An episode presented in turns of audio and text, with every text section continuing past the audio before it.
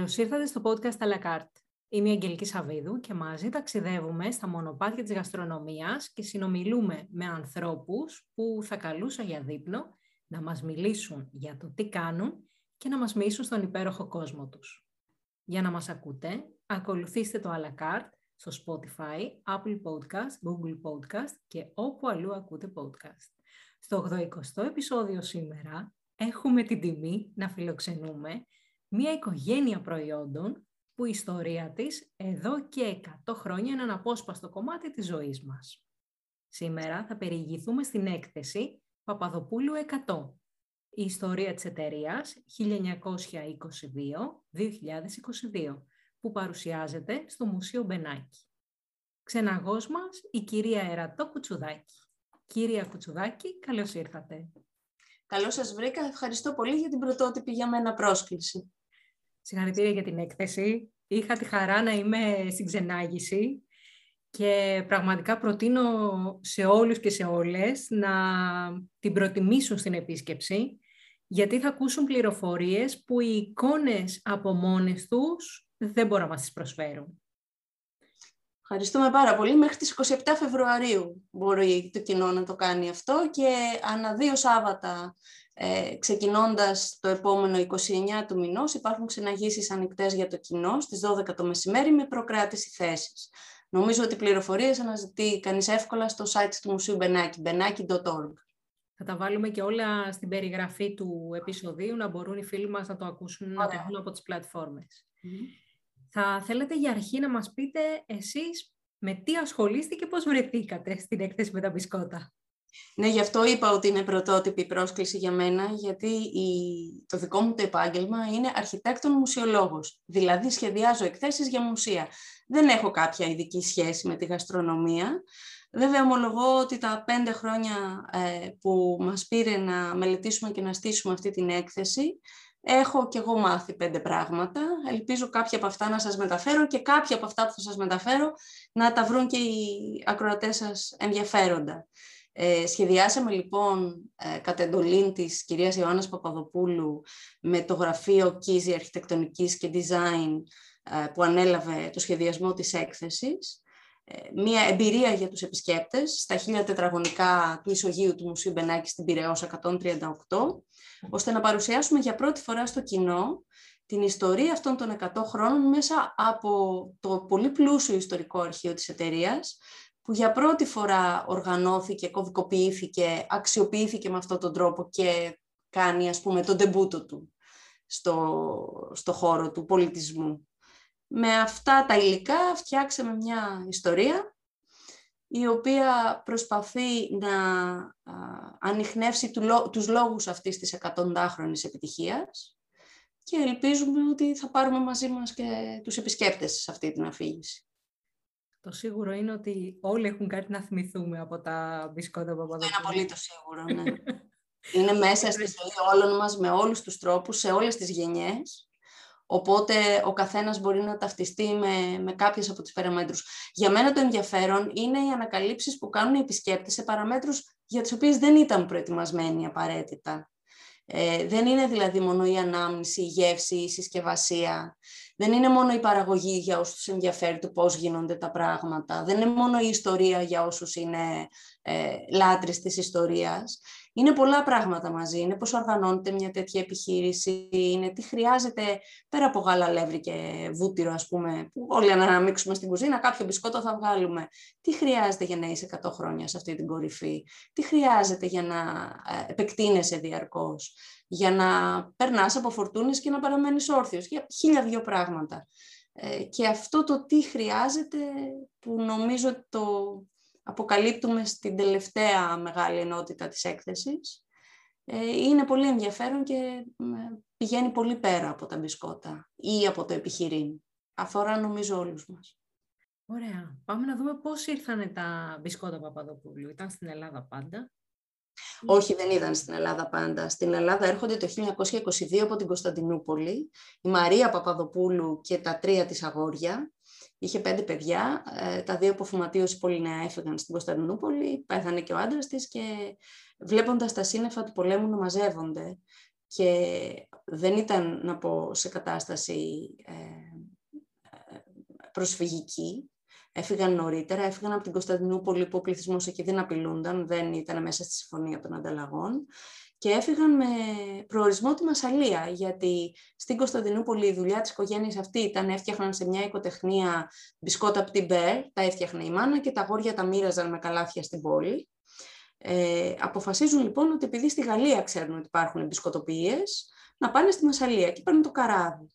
Σταματούν στον Πειραιά για να ξεκουραστούν, κατεβαίνουν σε ένα καφενείο, ζητάει η μητέρα καφέ και μπισκότα. Ο ιδιοκτήτης του καφενείου στο άκουσμα της λέξης μπισκότα δεν αντιλαμβάνεται. Η οικογένεια αντιλαμβάνεται όμως το επιχειρηματικό κενό και αποφασίζουν να το καλύψουν παραμένοντας στην Αθήνα. Ε, ο αστικός μύθος της ε, οικογένειας λέει ότι δεν ανέβηκαν καν στο καράβι να πάρουν τις βαλίτσες, αλλά αυτό λίγη σημασία έχει, γιατί ξεκινούν ε, από μια πολύ μικρή βιοτεχνία εγκα, εγκαθιστόμενη στις προσφυγικές κατοικίες του Λικαβητού. Πολύ γρήγορα αναπτύσσουν την δραστηριότητά τους, αποκτούν αργοστάσιο στα πετράλωνα πίσω από το πυλοπείο Πουλοπούλου, το σημερινό Μελίνα Μερκούρι, τη δεκαετία αυτή. Και το 38 συγκεκριμένα ξεκινά αυτή η λειτουργία. Και με τους αδερφούς Παπαδόπουλους, τον Νίκο και τον Ευάγγελο που ηγούνταν της ε, ε, επιχειρηματικής δραστηριότητας. Νομίζω ότι ξεκινά και η ιστορία του μπισκότου στην Ελλάδα, γιατί ως τότε δεν ήταν στις διατροφικές συνήθειες των Ελλήνων. Βέβαια, η έλευση των προσφύγων, η ξαφνική μαζική αύξηση του πληθυσμού κάνει το μπισκότο να, να είναι κάτι εύκολο και ε, πώς να πω, το αναζητά πολλοί κόσμος.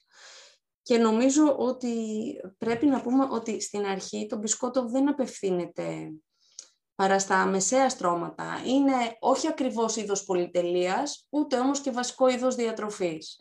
Αυτό στην πορεία αλλάζει, βοηθάει ο πόλεμος Και νομίζω ότι καθώς παρακολουθεί κανείς την ιστορία της οικογένειας Παύλα επιχείρησης Παπαδοπούλου, γιατί είναι συνώνυμα, ε, είναι σαν να βλέπει την ιστορία της Ελλάδας να εξελίσσεται, γιατί η οικογένεια ακολουθεί πλήρως το τι συμβαίνει στη χώρα, η επιχείρηση ακολουθεί πλήρως το τι συμβαίνει στη χώρα και ενδεχομένως την καλύτερη του εκδοχή, γιατί σε κάθε φουρτούνα βγαίνει με όρθια. Ναι, προσαρμοστικότητα. Ναι.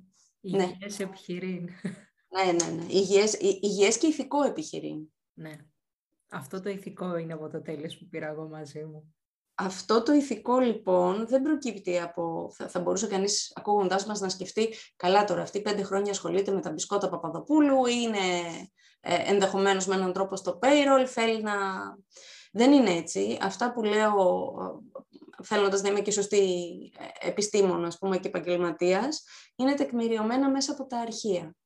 Συνηθίζω να λέω ότι έχουμε βασίσει πολύ μεγάλο μέρος της πληροφορίας και αυτή τη σημαντική ενότητα για την οποία κρατάμε την έκπληξη σε μια αλληλογραφία των δύο αδερφών που κρατά μια πενταετία. Και πολλές φορές λέω στο, στους επισκέπτες που ξαναγώ ότι δεν μπορεί ο Νίκος και ο Ευάγγελος Παπαδόπουλος όταν έγραφαν μεταξύ τους γράμματα να φανταζόντουσαν ότι 70 χρόνια μετά μια κουτσουδάκι μουσιολόγος θα διάβαζε την αλληλογραφία, άρα κάτσε να είμαστε καλά παιδιά. Άρα αυτό είναι μια πηγή μεγάλης ειλικρίνειας για τον τρόπο που σκέφτονταν οι, οι δυο ιδρυτές.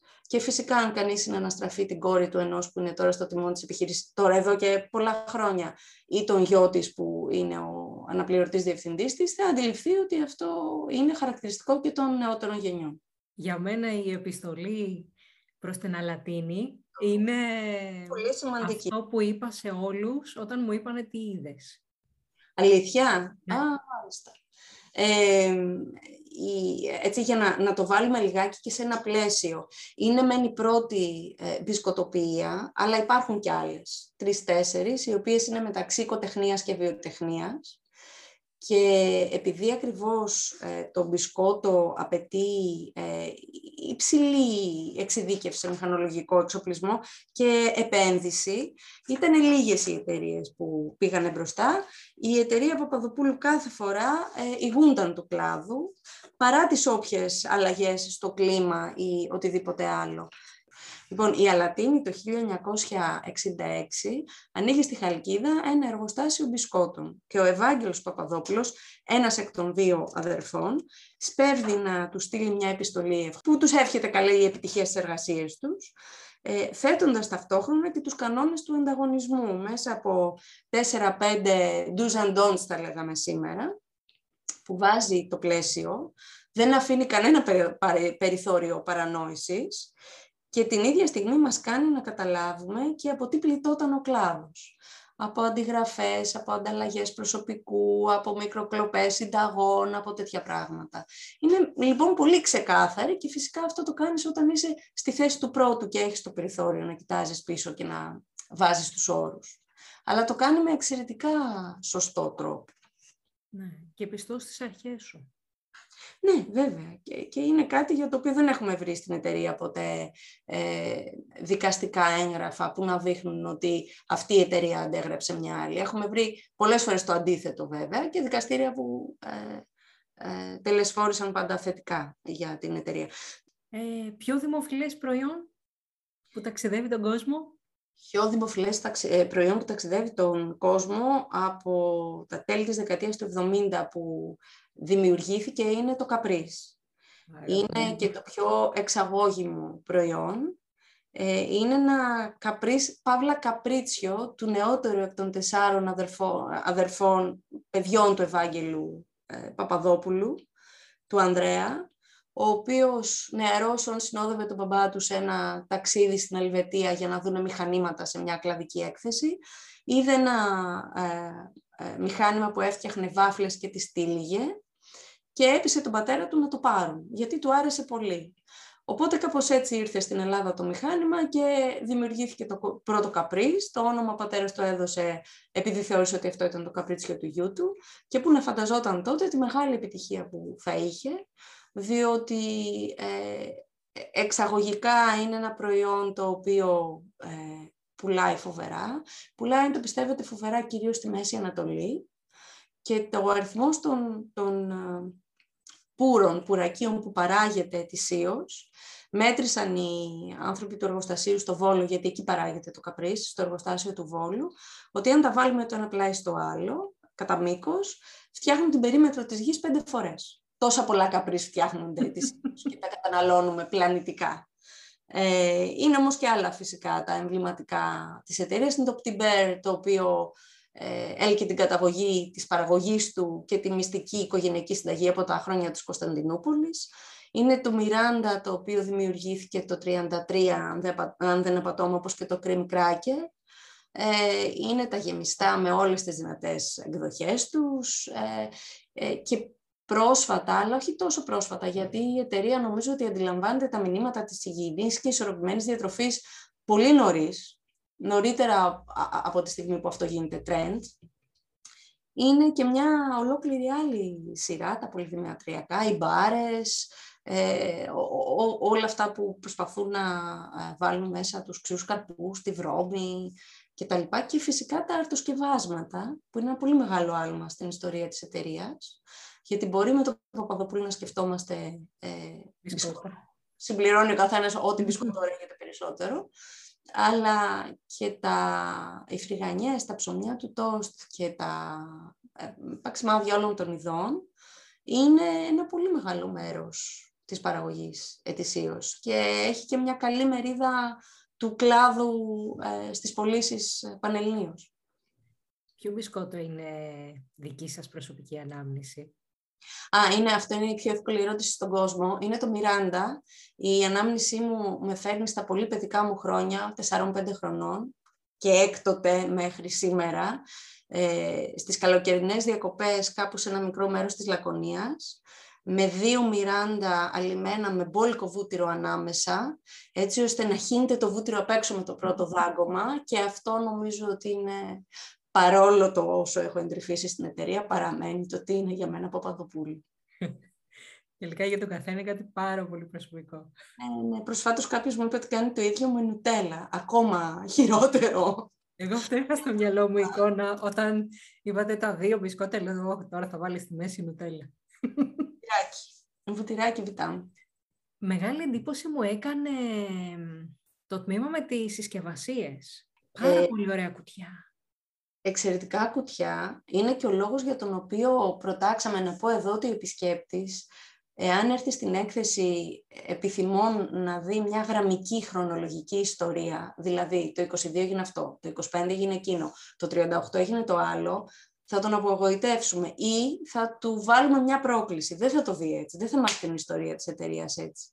Έχουμε οργανώσει θεματικά αυτή την έκθεση ε, και ξεκινάμε από την ενότητα που ονομάζουμε εσωτερικά μεταξύ μας brand, γιατί μελετών, για, για δύο λόγους το κάναμε αυτό. Πρώτον, μελετώντας κανείς τα αρχεία της εταιρείας, αντιλαμβάνεται ότι η σημασία του εμπορικού ονόματος είναι μια αλήθεια, μια αναγκαιότητα που τα αδέρφια Παπαδόπουλου αντιλαμβάνονται εξ αρχής, με το που έρχονται και στείλουν την επιχείρησή τους.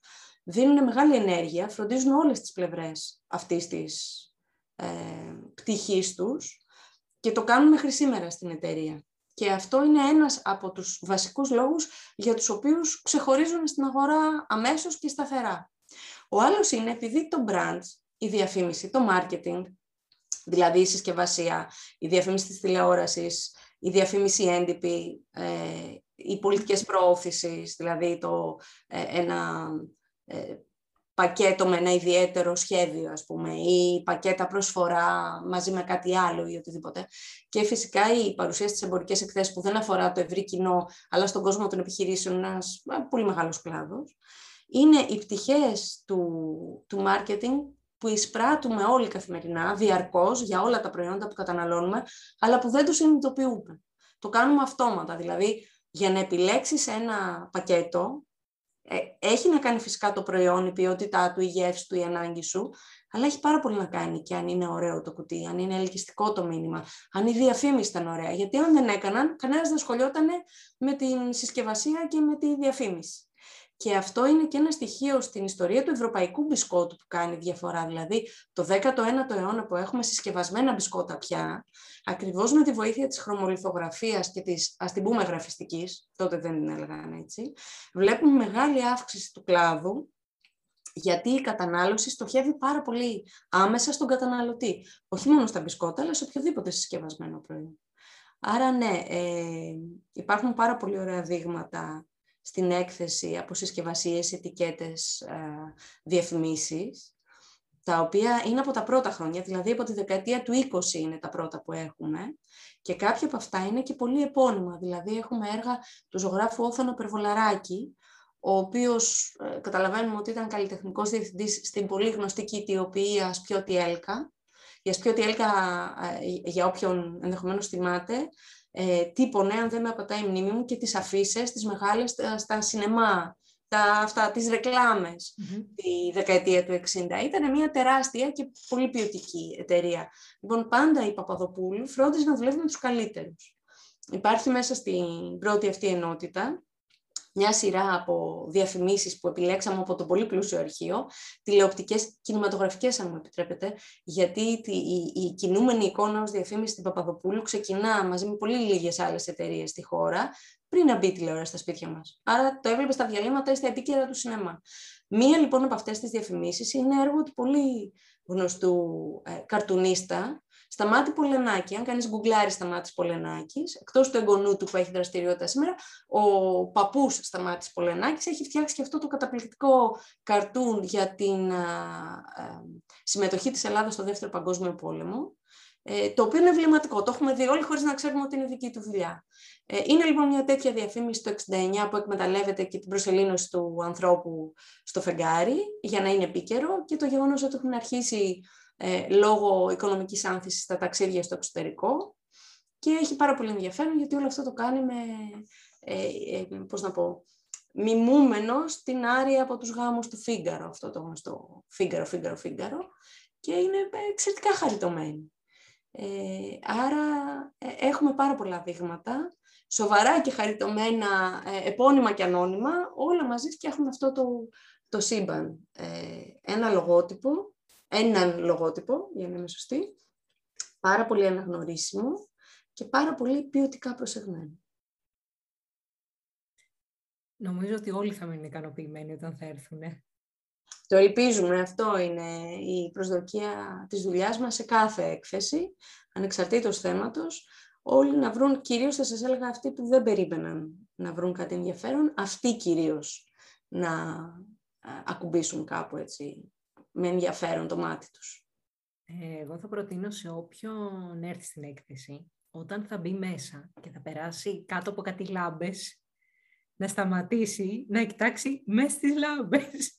Ε, βέβαια, ναι. Είναι, νομίζω ότι επειδή έχει κυκλοφορήσει και αυτή η εικόνα αρκετά. Χαρητήρια, έτσι, σαν ποιον το σκέφτηκε. Τα συγχαρητήρια εδώ ανήκουν αποκλειστικά στο συνεργάτη μας Σπύρο Κίζη, που ως βιομηχανικός σχεδιαστής είναι εμπνευστής, αλλά και ο δημιουργός με τα χεράκια του αυτών των φωτεινών αστεριών ε, παύλα κοσμημάτων. Μιλάμε για 100 φωτεινά από την Μπέρ και Μιράντα, που κρέμονται και φτιάχνουν έναν έναστρο ουρανό μέσα σε διαφανείς ε, μπάλες και προβάλλεται στο δάπαδο ένα φωτεινό 100 και με αυτόν τον τρόπο ξεκινάει η γιορτή.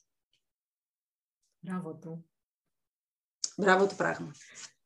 Θα θέλατε μια που αναφέραμε το συνεργάτη σας, να μας πείτε ποιοι άλλοι εργάστηκαν για αυτή την έκθεση; Α, μια πολυπληθής ομάδα, ο καθένας εκ των οποίων είναι κορυφαίος νομίζω στο χώρο του και ε, νομίζω ότι οφείλονται ευχαριστίες στην Ιωάννα Παπαδοπούλου και στο γιο της Ευάγγελο Αργυρόπουλο Παπαδόπουλο που μας έδωσε τη δυνατότητα να συγκεντρώσουμε αυτή την ομάδα. Δεν είναι αυτονόητο πράγμα αυτό. Ε, τη Γενική Διοίκηση λοιπόν και το συντονισμό των εορτασμών σε σχέση με την έκθεση και το Μουσείο Μπενάκη έχει η Ειρήνη Οράτη, ιστορικός της τέχνης, που ήταν και η πρώτη που έμαθε για τη σκέψη αυτού του project. Αμέσως ακολουθεί ο Γιάννης Κίζης, ο μότιμος καθηγητής αρχιτεκτονικής του Εθνικού Μετσοβίου Πολυτεχνείου, αρχηγός όλης της δικής μας ομάδας, ο γιος του Σπύρος, βιομηχανικός σχεδιαστής, το Kizzy Design Studio δηλαδή. Εγώ έχω τη θέση της επιμελήτριας μουσιολόγου, ε, έχοντας γράψει και όλα τα κείμενα της έκθεσης. Στην ε, γραφιστική επιμέλεια, οπτική επικοινωνία, το σχεδιασμό των animation και του ψηφιακού παιχνιδιού, αλλά και τη λογοτύπηση της έκθεσης και του σχεδιασμού των ειδικών πολιτέων, τα χειροκροτήματα πρέπει να πάνε στον πολύ άξιο Χριστόφορο Μπρέλη, γραφίστα και επίσης βιομηχανικό σχεδιαστή. Τη μεγάλη μακέτα 6 μέτρων μήκους, 1 προς 6 κλίμακα μιας γραμμής παραγωγής, την έχει σχεδιάσει και κατασκευάσει ο ε, Αντώνης Πλητάς με τη δική του ομάδα το σταθμό, μια στάση στη μέση περίπου της έκθεσης που μιλά για παραμύθια εμπνευσμένα από μπισκότα, ζύμες και ψωμιά, λαϊκά και έντεχνα. Ε, η δουλειά ανήκει στην Ειρήνη Βοκοτοπούλου, κοινωνιολόγο και ειδική στα παιδικά παραμύθια και την εικονογράφο και ζωγράφο Μυρτώ Δελιβοριά. Και αν δεν ξεχνώ κάποιον, κρατώ για το τέλος το μικρό μας διαμάντι, την ε, ηχητική σκηνική ανάγνωση στην οποία μετατρέψαμε αυτή την αλληλογραφία για την οποία μίλησα, η σκηνοθεσία της οποίας ανήκει στον Κωνσταντίνο Μαρκουλάκη, ο οποίος κρατά στην ανάγνωση και το ρόλο του Νίκου Παπαδόπουλου, του μεγαλύτερου αδερφού, ενώ στο ρόλο του νεότερου αδερφού του Ευάγγελου ακούμε τον Οδυσσέα Παπασπηλιόπουλο και μουσική και ηχητική επένδυση έχει γράψει για μας ο Θοδωρής Οικονόμου, ο πολύ σημαντικός ε, στο χώρο του θεάτρου και του σινεμά. Είναι πιθανό ότι έχω ξεχάσει κάποιους και να με συγχωρούν, αλλά ο πυρήνας της ομάδας μας ήταν εκεί.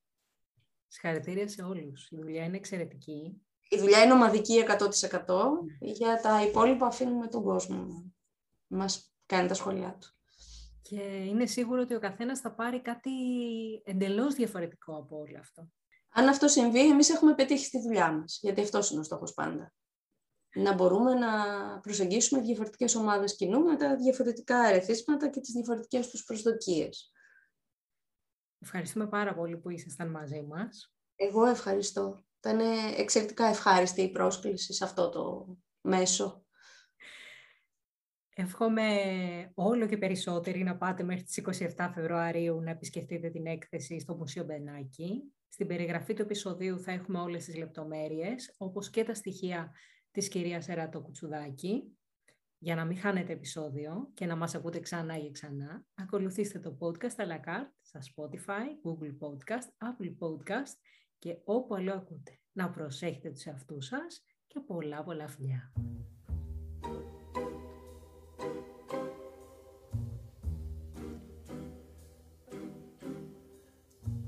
It's so important to make someone happy. Make just one someone happy. Make just one heart to heart you. You sing to one smile that cheers you, one face that lights when it nears you, one girl you're, you're everything to fame. If you win it, comes and goes in a minute. Where's the real stuff in life to cling to? Love is the answer. Someone to love is the answer. Once you found her, build your world around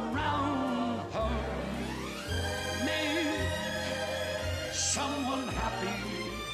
Make just one someone happy. And you will be happy too.